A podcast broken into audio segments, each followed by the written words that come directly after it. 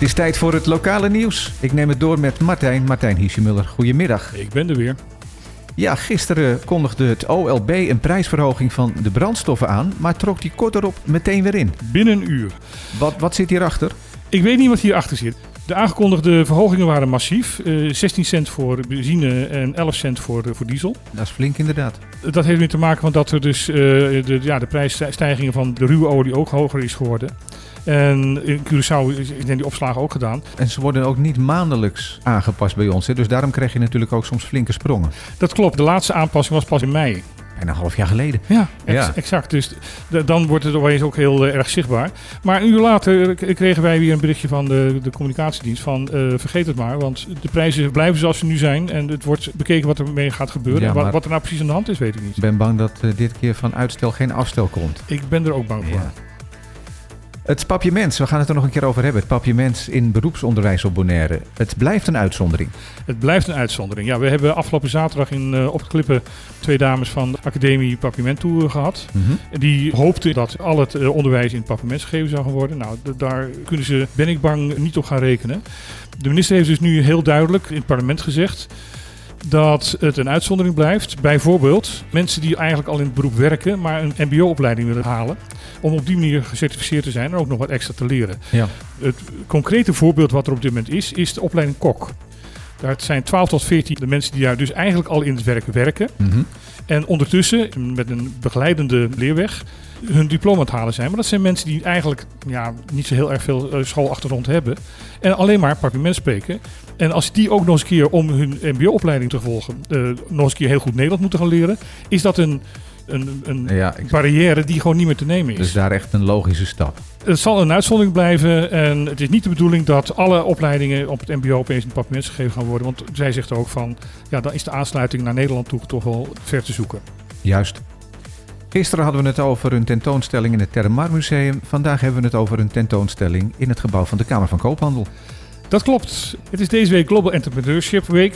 En het thema van deze week is Empowering Creative Minds. En toen vonden de KVK samen met eh, Credits Bonaire en het Openbaar Lichaam het leuk om een expositie te houden van lokale kunstenaars.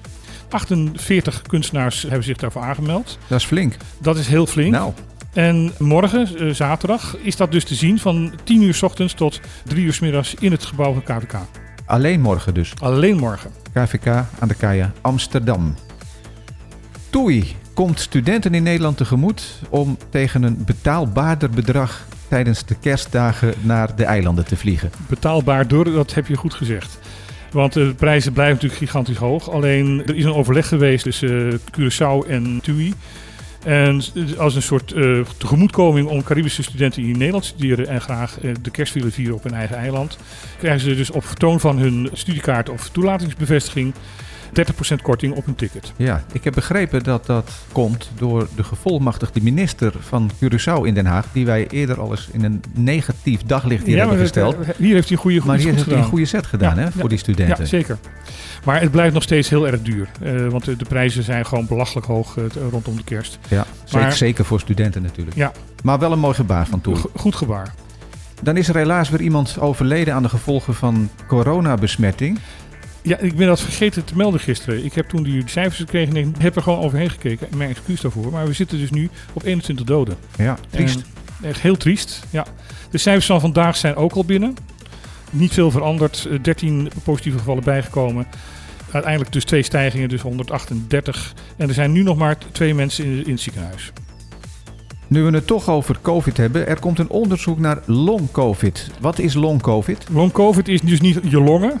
Het is het Engels, namelijk van lang. Lange termijn COVID. Lange termijn COVID. Er blijkt namelijk dat mensen die het virus niet meer in hun lichaam hebben, nog wel heel lang last kunnen hebben van de gevolgen van die besmetting. En dan moet je denken aan vermoeidheid, aan hoofdpijn, eh, slapeloosheid, niet kunnen concentreren, al dat soort eh, vage klachten. En die worden nu in verband gebracht met die besmetting. Ook Mhm. mensen die heel licht besmet zijn, kunnen daar nog heel lang dus toch nog last van hebben. Er is in Nederland daar onderzoek over. Ehm, van 15 november, dus volgende week, tot 28 november, kunnen mensen die besmet zijn geweest, en dat bekend is bij ehm, publieke gezondheid, Mhm. gebeld worden met de vraag of zij mee willen werken aan een onderzoek. Ja, ik begrijp dat mensen ook zelf kunnen bellen als ze willen meewerken aan het onderzoek. Ze kunnen ook zelf bellen en ook als je niet wil dat het via de telefoon gaat, maar schriftelijk, dan kan je 0800 0800 bellen bellen en je opgeven. Dat geldt ook voor mensen die niet geregistreerd zijn als besmet, maar die er dus al wel zijn geweest en er last van hebben. Oké. Tot slot het weer voor de komende dagen.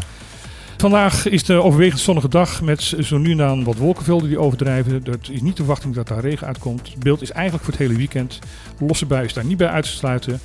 De temperatuur is zoals zo vaak hier tussen de 31 en de 25 graden en de wind is matig.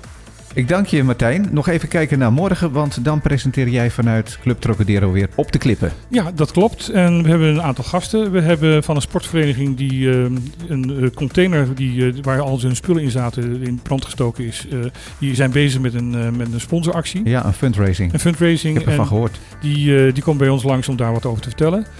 En Ellie Rooyer komt langs. Dat is een uh, gedragswetenschapper, kinderpsycholoog. Want er is volgende week uh, de week van de kindermishandeling. Tegen de kindermishandeling. Niet voor de kindermishandeling, nee. maar tegen de kindermishandeling. En dat gaat uh, deze keer over verwaarlozing. En zij komt vertellen wat dat inhoudt en hoe schadelijk dat is voor kinderen. Ja, dat en meer dus morgen in op de klippen. Dat klopt. Succes, een fijn weekend en tot maandag. Tot maandag.